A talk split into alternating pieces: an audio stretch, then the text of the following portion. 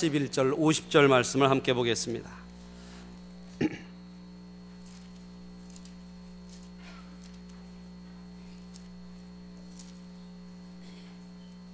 민수기서 16장 41절로 50절 구약 성경 224페이지입니다. 자, 우리 41절로 50절까지 교독하겠습니다. 이튿날 이스라엘 자손의 온 회중이 모세와 아론을 원망하여 이르되 너희가 여호와의 백성을 죽였도다 하고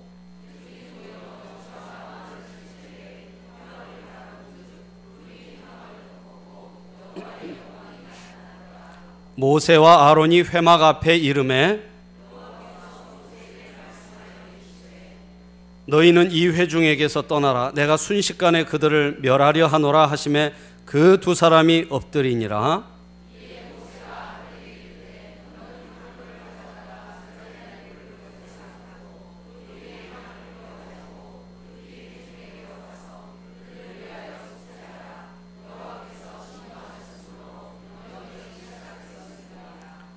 아론이 모세의 명령을 따라 향로를 가지고 회중에게로 달려간즉 백성 중에 연병이 시작되는지라 이에 백성을 위하여 속죄하고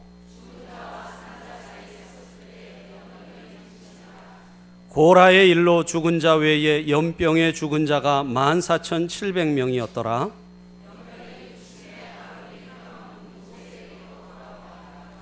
아멘. 우리 이 시간 함께 하나님 앞에 찬양 한 장 드리고 우리의 말씀을 나누겠습니다. 우리 찬송가 235장 찬양하겠습니다.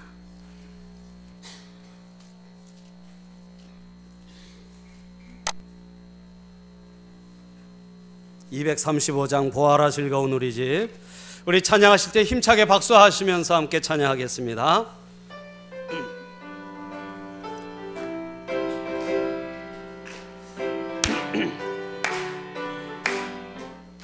보아라 즐거운 우리 집 밝고도 거룩한 천국에 거룩한 백성들 거기서 영원히 영광에 살겠네. 거기서 거기서 기쁘고 즐거운 집에서 거기서 거기서 거기서 영원히 영광에 앞서간 앞서간 우리의 친구들 광명한 그 집에 올라가 거룩한 주님의 보좌. 찬미로 영원히 즐기는 거기서 거기서 거기서 기쁘고 즐거운 집에서 거기서 거기서 거기서 찬미로 영원히 즐 우리를 구하신 구하신 주님도 거룩한 그 집에 계시니 우리도 이 세상 떠날 때 주님과 영원히 살겠네 아멘. 거기서 거기서 기쁘고 즐거운 집에서 거기서 거기서 거기서 주님과 영원히 살게 우리의 일생이 우리의 일생 끝나면 영원히 즐거운 곳에서 거룩한 아버지 모시고 기쁘고 즐겁게 살겠네 거기서. 기쁘고 즐거운 집에서 거기서 거기서 거기서 기쁘고 즐겁게 살겠네. 할렐루야. 여러분 오늘 예배 드릴 때 저와 여러분의 심령 가운데 천국이 임하기를 축복합니다. 축복합니다. 우리 오늘 함께 읽은 본문 말씀을 가지고 아, 향로를 들라라는 제목으로 잠시 말씀의 은혜를 나누겠습니다 여러분 오늘 본문에는 이스라엘 백성들이 이 광야에서 경험한 아주 가슴 아픈 사건이 기록되고 있습니다. 참 비극적인 사건입니다. 이 비극은 하나의 반역 사건에서 시작합니다. 민수기 16장에 그 사건 전말이 나와요. 자, 아, 요주의 인물이 있었습니다. 이름이 고라라는 사람이에요. 고라. 예. 레위의 후손으로서 모세의 사촌이었습니다. 이 고라는 그는 베냐민 지파 사람인 다단과 아비람과 파당을 만들었어요. 아, 파당을 만들어서 모세와 아론에 대항했습니다. 예, 이 이스라엘의 지휘관들 중에 250명의 지휘관도 이들 편에 가담했어요. 광야 40년 동안에 이스라엘 백성들이 애굽을 나와서 가나안 땅으로 가기 전까지 광야 40년 동안에 있었던 가장 조직적이고 광범위한 반역 사건이었습니다. 이들의 반역에는 몇 가지 명분이 있었어요. 이유가 있었습니다. 첫째는 왜 모세와 아론만 지도자를 해야 하느냐 하는 것이었습니다. 그러나 사실 여러분 이들의 생각과는 달리 모세와 아론은 한 번도 지도자가 되겠다고 한 적이 없었습니다. 그렇죠? 여러분 하나님께서 모세를 불러다가 지도자로 세우시려고 하셨을 때 모세가 한 말이 무엇이었습니까? 보낼 자를 보내소서 나는 못합니다. 그러니까 하나님이 화가 나셔서요 생명을 거둬가실 뻔했어요. 하나님께서 화를 내면서까지 그를 세우셨습니다. 그러니까 모세는 자의로 지도자가 된 사람이 아니에요. 하나님이 세우셨어요.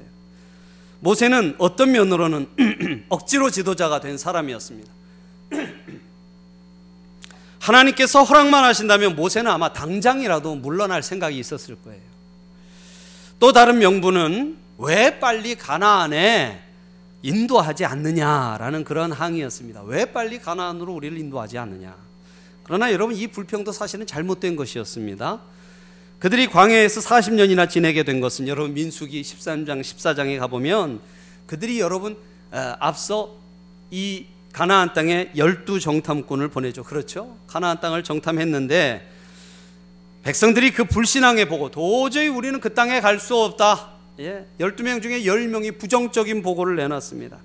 그 보고를 듣고요. 이스라엘 백성들이 부안 회동했어요. 그래서 하나님의 진노를 받아 광야에서 40년을 지내게 된 것이었습니다. 그러니까 가나안 땅으로 곧장 가지 못한 것은 그들이 자초한 일이었어요. 예. 또 이들은 13절에서 뭐라고 하냐면 젖과 꿀이 흐르는 땅에서 우리를 이끌어내어 그렇게 이야기합니다. 모세와 아론이 우리를 젖과 꿀이 흐르는 땅에서 우리를 이끌어냈다는 거예요.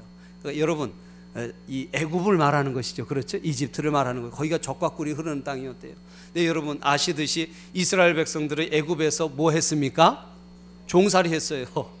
여러분 종살이를 했는데 무슨 젖과 꿀이 흐르는 땅입니까? 지옥 같은 세월들이었죠.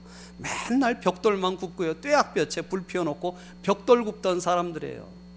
얼마나 학정에 시달렸으면 우리를 구원해 달라고 하나님 앞에 기도하고 하나님이 그 기도를 들으시고 모세를 세운 것 아니겠습니까? 근데 이제는 광야 생활이 좀 고되다고 생각하니까 그때가 적과 꿀이 흐르는 땅이었다는 거예요. 여러분, 인간의 마음이 얼마나 이렇게 간사한지 모르겠습니다. 애굽을 적과 꿀이 흐르는 땅이라고 미화하는 것은 사실을 호도하는 것이었습니다. 어떻게 노예살이의 땅이 적과 꿀이 흐르는 땅이 될 수가 있겠어요? 그러므로 이들은 교묘한 말로 자신들의 잘못을 가리고요. 말도 안 되는 명분을 내세워서 이 모세와 아론을 하나님이 세우신 지도자를 끌어내리고 자신들이 그 자리를 얻고자 했던 것입니다. 나머지 사람들은요 어리석었어요. 그래서 이 고라와 다단과 아비람의 반역에 합류, 합류하게 된 것이었습니다. 자 여러분 이 반역의 결과가 어땠을까요? 모세는 하나님께서 과연 누가 백성의 지도자가 되어야 할 것인지를 보이실 것이라고 하면서 그들에게 향로를 들고 하나님 앞에 나오라고 했습니다. 향로를 다 들고 나오라고 그랬어요. 이들이 모두 백성 앞에 모습을 드러냈을 때 하나님께서는 이들에게 진노를 내리셨습니다. 그래서 여러분 16장 어, 31절 이하를 보면요. 어떤 일이 일어납니까? 땅이 갈라졌어요. 지진이 일어났다는 거예요. 땅이 갈라져서 고라와 다단과 아비람을 삼켰다고 했고 또 250명은 하나님께로부터 나온 불로 다 죽게 되었다는 것입니다. 이 광경을 목도한 백성들이요 충격에 빠졌어요. 여러분 그렇지 않겠습니까? 한순간에 수백 명이 사라져 버렸어요.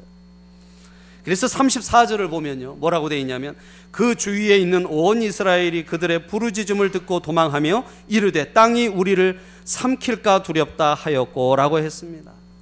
여러분 실로 두려운 하나님의 심판이었어요. 예. 여러분 그런데요. 참 인간들은 놀라운 존재입니다.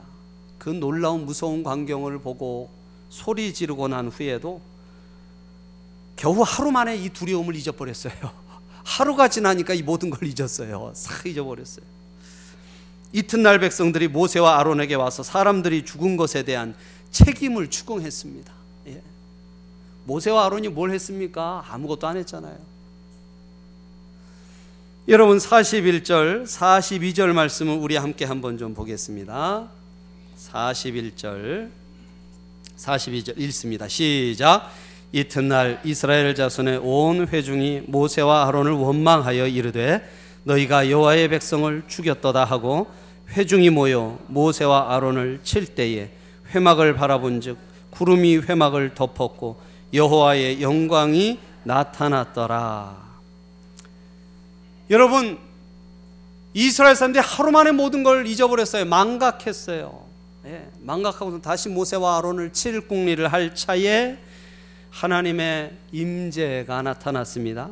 그리고 이것으로 인해 2차로 무서운 하나님의 진노가 임하게 되었습니다. 그것이 무엇이냐면 바로 전염병이었어요. 전염병으로 많은 사람이 죽어나가게 됐습니다. 정말로 다급한 절대절명의 위기였어요. 여러분, 하나님께서 너무나 노하셨어요. 어제 일을 잊어먹는 이스라엘. 아마 이 전염병 때문에 이스라엘 백성 모두가 멸망당했을지도 몰라, 어, 모를 일이었습니다. 이때 여러분 이 위기에 불을 끈 사람이 바로 아론이었어요. 아론. 예. 아론은 이날의 영웅이었습니다. 아론은 향로에다가 이 향로에다가 재단에 불을 담아서 향을 피워들고 백성에게로 달려갔어요. 그가 죽은 자와 산자 사이에 서서 백성을 위해 속죄했습니다. 여러분 그 백성이 자기를 죽이려는 백성 아닙니까? 그렇죠? 근데 그 백성에게로 향로를 들고 달려가서 속죄했어야 하나님 앞에 이 백성들을 용서해 달라고. 예. 그러자 비로소 전염병이 멈추었습니다. 자, 우리 46절부터 48절 한번 읽어 볼까요? 46절부터 48절. 시작. 이에 모세가 아론에게 이르되 너는 향로를 가져다가 제단의 불을 그것에 담고 그 위에 향을 피워 가지고 급히 회중에게로 가서 그들을 위하여 속죄하라. 여호와께서 진노하셨으므로 연병이 시작되었음이니라. 아론이 모세의 명령을 따라 향로를 가지고 회중에게로 달려간즉 백성 중에 연병이 시작되었는지라. 이에 백성을 위하여 속죄하고 죽은 자와 산 자 사이에 섰을 때에 연병이 그치니라. 아멘. 여러분 전염병이 창궐하여 사람들이 죽어나가는 한복판에 서는 것은 두려운 일이었습니다. 여러분 왜 그렇지 않겠어요? 전염병이 가득해서 수많은 사람이 죽어나가는데 그 가운데 선다는 것 쉽지 않은 일입니다. 만약에 아론이 두려워하지 않고 그 고통의 한가운데 서지 않았다면 백성들은 하나님의 진노 가운데서 멸망하였을 거예요. 아론의 발이 진노의 땅 한복판에 서는 그 순간 재앙이 멈추었고 그는 백성들을 구한 영웅이 됐습니다. 여러분, 이날 이후 이 아론의 존재는 이 백성들의 마음속에 크게 각인됐을 게 분명해요. 그렇죠. 예. 백성들이 아론에게 존경심을 보였습니다. 그 후로. 아론을 존경했어요. 따라, 따랐어요. 그를 따랐습니다. 그래서 그가 세상을 떠났을 때 백성들이 보인 반응을 통해 우리는 그 존경심을 잘 알 수 있습니다. 민수기서 20장 29절에 보면 여러분 이렇게 기록하고 있어요. 온 회중 곧 이스라엘 온 족속이 아론이 죽은 것을 보고 그를 위하여 30일 동안 애곡하였더라. 30일간 애곡했대요. 아론이 죽었을 때 이 30일간의 애곡은 아론을 향한 백성들의 존경의 표시였습니다.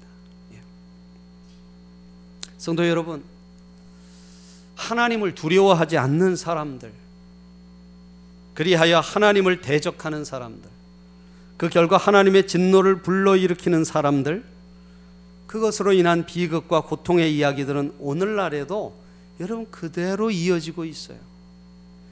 여러분 지금 지구촌에는 이스라엘 백성들의 죄악 때문에 죽어 아, 죽어나가던 광야와 똑같습니다. 여러분 그렇지 않습니까? 우리 지구촌을 생각해 보세요. 연병으로 죽어가던 이스라엘 백성들의 삶과 무엇이 다르겠습니까? 지금도 세상에는 인간의 죄악으로 인하여 전염병보다 더 무서운 고통들이 발생하여 사람들을 죽게 합니다. 예, 죄라는 전염병, 전염병으로 인해서요.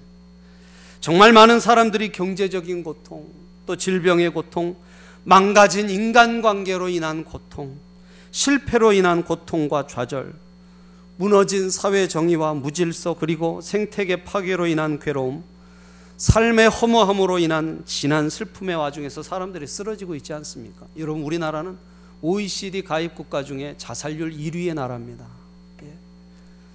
사실 일본이 부동의 1위였는데요, 과거에 우리가 가뿐히 제꼈어요. 예. 일본은 굉장히 노력을 한 끝에 3위로 내려갔답니다. 부동의 1위를 우리나라가 지키고 있어요. 여러분, 이 무서운 진노를 멈추게 할 분은 누구입니까? 인간의 죄로 인해 예, 무서운 그 죄의 결과로 인한 사망의 고통을 당하는 인간들에게 이 무서운 진노를 멈추게 할 분이 누굽니까?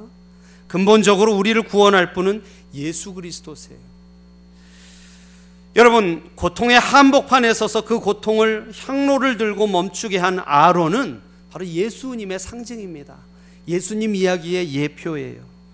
예수님께서는 이 고통을 멈추게 하기 위하여 세상에 오셨습니다. 예수님께서는 향로를 드시는 대신에 당신 자신을 십자가 위에 높이 드셨어요. 아론의 향로에 향이 태워지고 있었던 반면에 예수님의 십자가에는 그분의 피가 흘려지고 있었습니다. 예수님께서 십자가에 들려지신 이후 수많은 사람들이 예수님을 통해 구원을 얻었습니다.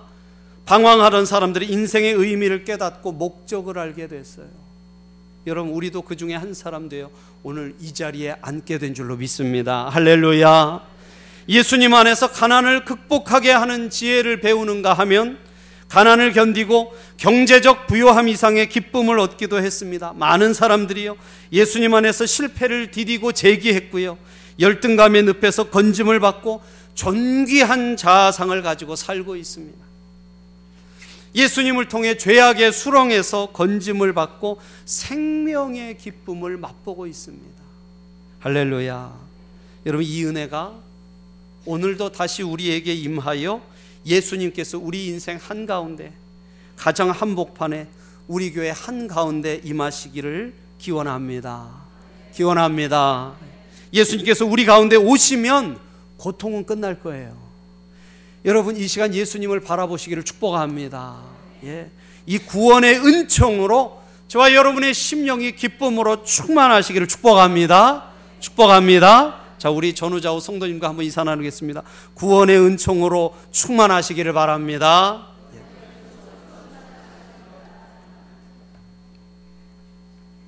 할렐루야. 저는 한 걸음 더 나가서요. 이제 우리도 여러분, 이제 우리도 아론이 되어야 할 사명을 가지고 있다는 것을 말씀드리고 싶어요. 하나님께서 우리를 부르신 목적은요, 우리를 여러분 고통의 현장에 세워서 빛과 소금이 되게 하심으로 사람을 건지게 하기 위해 여러분 우리를 부르신 줄로 믿습니다. 예? 여러분 이것이 우리의 사명이에요. 우리는 단지 구원을 받는 사람으로 끝나서는 안 됩니다. 여러분 결코 하나님이 우리를 구원받고 끝나는 사람으로 부르지 않으셨어요. 그것은 반쪽짜리 구원입니다. 한 걸음 더 나아가서 세상에 이 구원의 소식을 전하는 사람, 구원의 향로를 들고 서는 사람이 되어야 할 줄로 믿습니다. 예. 여러분 우리는 이번 주부터요. 이제 열린 모임, 우리 교회의 가장 큰 전도 모임인 열린 모임을 열어가고자 합니다. 올 봄에도요, 우리가 주의 복음 들고 향로를 들고 죽어가는 사람들에게로 달려나가 속죄하고 여러분 그 사람들을 구원하기를 원합니다. 할렐루야. 마음의 사명감을 새롭게 하시고 그 사명을 품으시고 여러분 우리가 받은 구원을 이루어 가시기를 축복합니다. 예. 여러분 그렇다면 우리가 들어야 할 향로는 무엇일까요? 우리는 예수님처럼 우리 힘으로 사람을 구원할 수 있는 구주가 아닙니다. 내가 사람을 구원할 수 없어요. 어, 여러분 우리는 어, 사람들을 구원하는 사람이 아니라 구원하는 분에게 인도하는 사람입니다.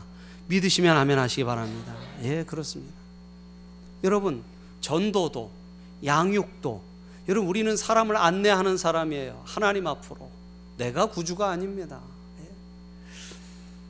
예. 단지 우리는 예수 그리스도의 십자가와 부활의 복음이라는 향로를 들고 갈 뿐입니다.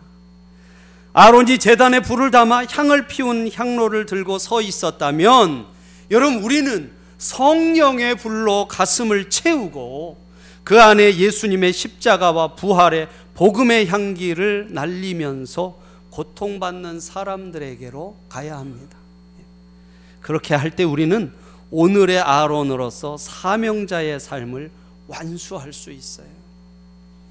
여러분 어떤 분들은 꼭 우리가 꼭 우리가 그렇게 살려고 애쓸 필요, 가 있느냐고 물으실 수도 있을 것입니다. 그러나 이것은요 너무나 중요한 일이에요. 다른 이들을 구원하기 위해서도 필요한 일일 뿐만 아니라 우리의 삶을 하나님을 향하여 귀한 삶이 되게 만들기 위해서라도 반드시 필요합니다. 우리 그리스도인의 의미와 가치는 거기에 있어요.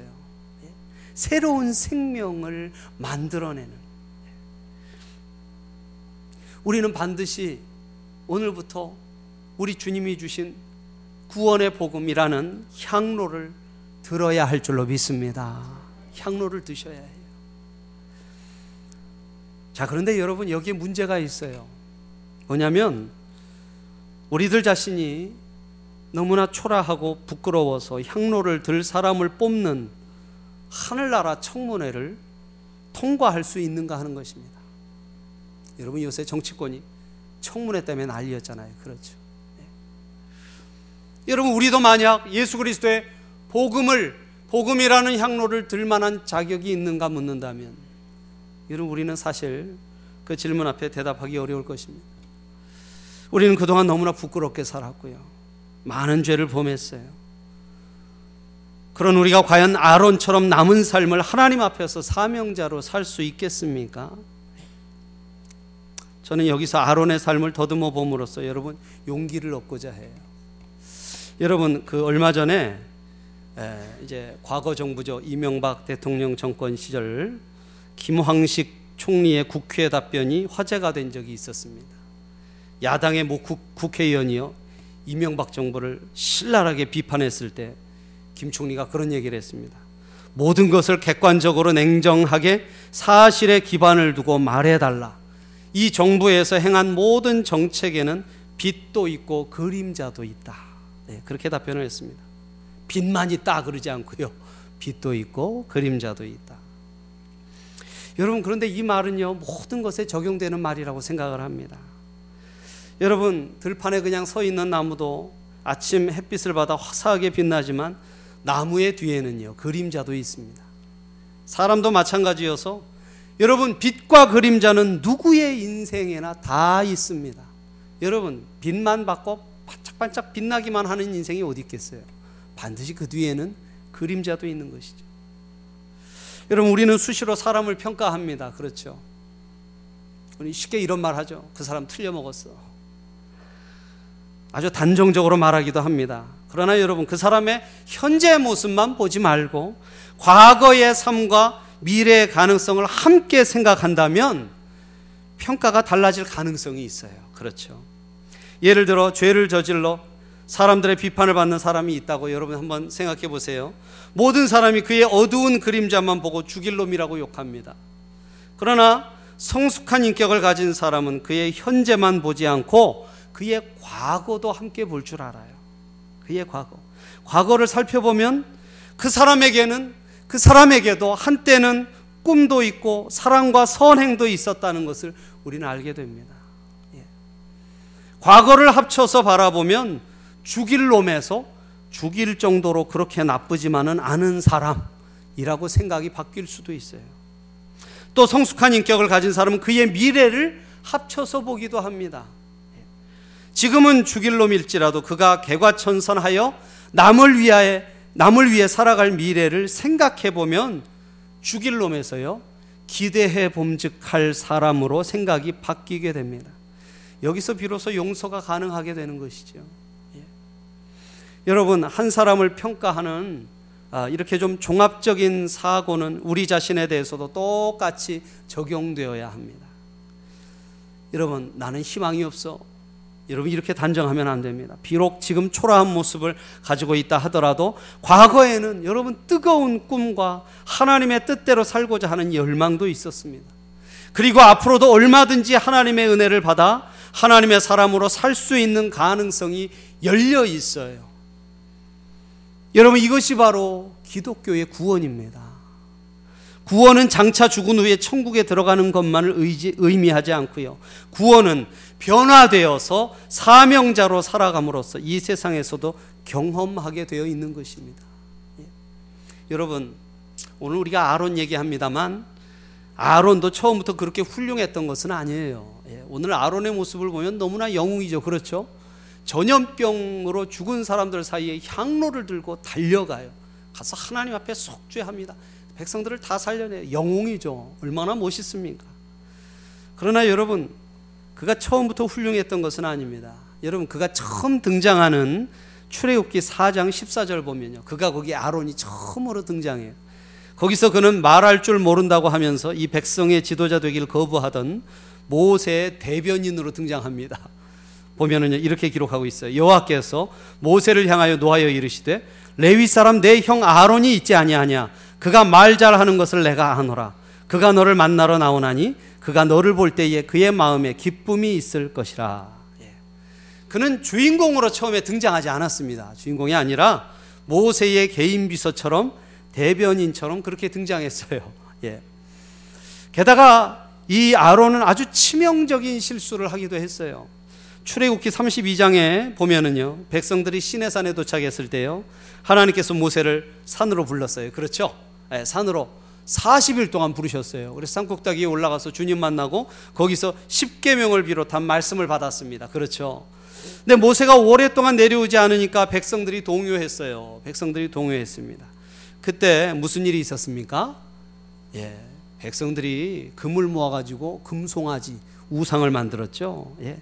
그때 이 금송아지 우상 만든 사람이 누굽니까? 아론이었어요. 아론이었습니다. 예. 아론이 백성들에게 야 금부치들을 다 가져와 봐라. 금송아지를 만들어 놓고 이것이 우리가 섬기는 하나님이다. 예.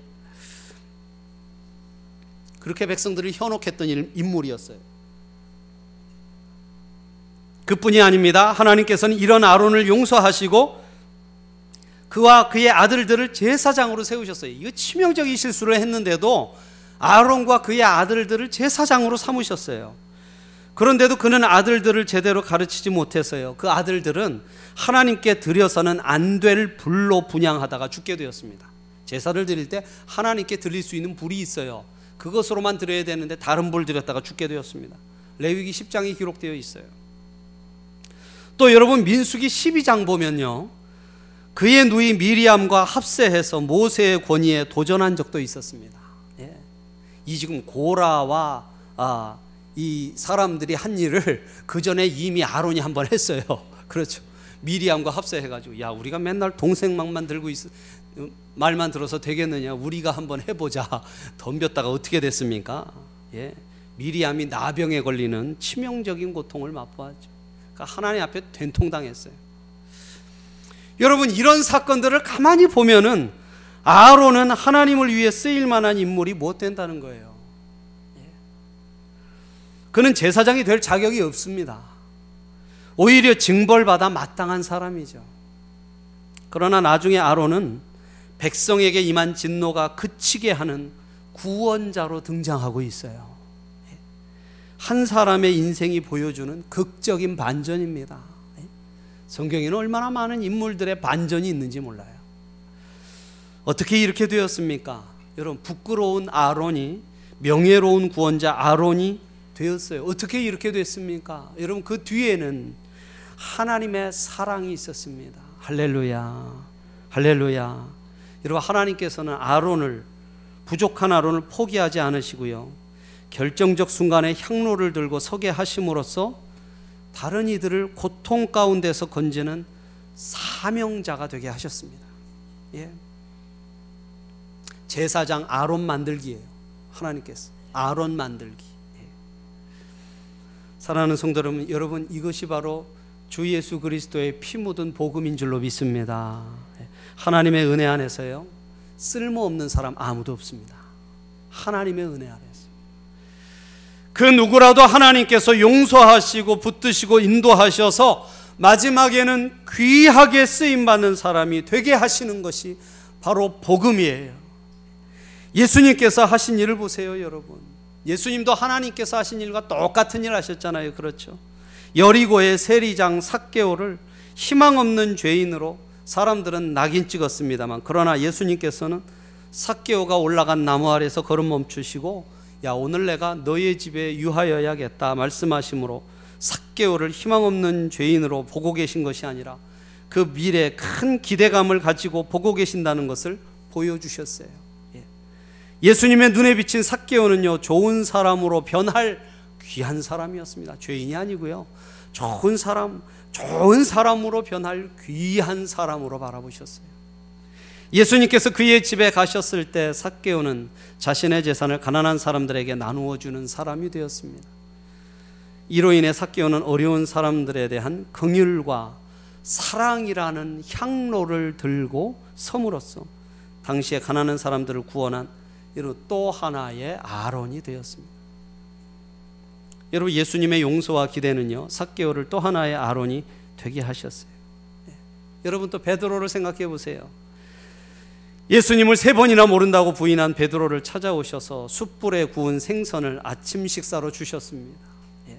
참이 장면이 참 더 놀라운 것 같아요. 찾아오신 것만도 대단한데요. 아침까지 만들어 주세요. 얼마나 자상하신 아, 주님이신지 몰라요.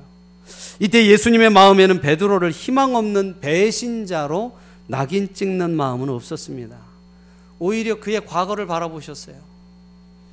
나를 따르라는 예수님의 말씀 한마디에 모든 것을 버려두고 따르던 열정이 가득했던 과거의 베드로를 보셨습니다. 예. 주는 그리스도시요 살아계신 하나님의 아들이시니이다라고 신앙을 고백하던 멋진 모습을 기억합니다. 예. 비록 눈앞에 베드로는 배신자지만 과거의 베드로는 썩 훌륭한 제자였음을 주님 기억하셨어요. 또 예수님은 베드로의 미래를 바라보셨습니다. 그가 용서를 받아 다시 한번 기회가 주어진다면 복음을 위해 끝까지 헌신할 충성된 사람인 것을 아셨어요. 그래서 여러분 예수님께서 베드로에게 물어보시죠. 예, 뭘 물어보시죠? 네가 나를 사랑하느냐? 세 번 물으세요. 잘못한 것 괜찮다. 배신한 것 괜찮아.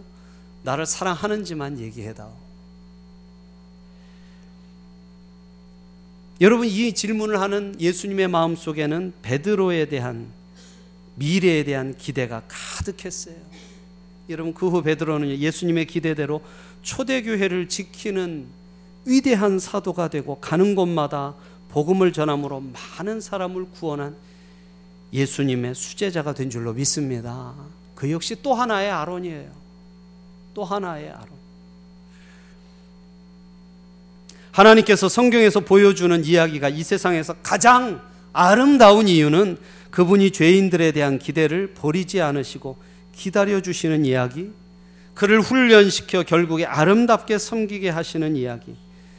그래서 예수 그리스도의 복음이란 향로를 들고 섬으로써 다른 이들의 고통을 그치는 그치게 하는 사명자가 되게 하시는 멋진 이야기가 있기 때문에 그렇습니다. 여러분 이게 바로 성경의 이야기예요. 사랑하는 여러분, 사도행전은 아직 끝나지 않았다는 얘기를 합니다.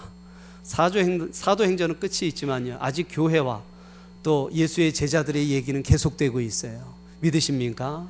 여러분 그렇다면 그 끝나지 않는 사도행전에 우리들도 또 하나의 아론으로 기록될 수 있기를 축복합니다. 축복합니다. 예수님께서는 하나님께서는 성령께서는 지금도 또 한 명의 아론 만들기 프로젝트를 추진하고 계세요. 저와 여러분 한 사람 한 사람을 향해서 또 하나의 아론을 만들기 위해서 오늘도 인도하시고 우리 가운데 간섭하시고 기다리시고 참으시고 사랑으로 덮으시며 여러분 우리를 인도하고 계신 줄로 믿습니다. 여러분 이 또 하나의 아론의 이야기가요. 우리 교회 안에서도 계속 이어지기를 원합니다. 할렐루야. 할렐루야.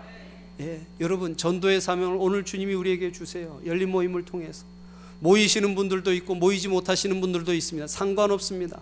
모이지 못하는 분들은 개인적으로 전도하세요. 향로를 드십시오. 아론과 같이 오늘 향로를 들고 지금 죽어가는 사람들 한 복판으로 여러분 우리가 달려가야 하지 않겠습니까? 그 가운데 서서 우리가 속죄하지 않으면 여러분 모든 사람들이 죽고 말 거예요. 여러분 하나님께서 우리를 오래 참으셨습니다. 오래, 오래 기다리셨어요. 네. 오래 사랑하셨습니다.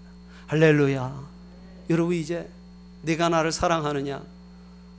베드로에게 물으셨던 것처럼 오늘 예배를 통해 저와 여러분에게 묻고 계십니다. 우리의 과거를 묻지 않으세요. 네가 나를 사랑하느냐? 여러분 정말로 구원을 받고 예수 그리스도를 뜨거운 마음으로 아니 조그만 마음이라도 사랑한다면 여러분 오늘 하나님이 주신 예수 그리스도의 복음이라는 향로를 드시기를 축복합니다.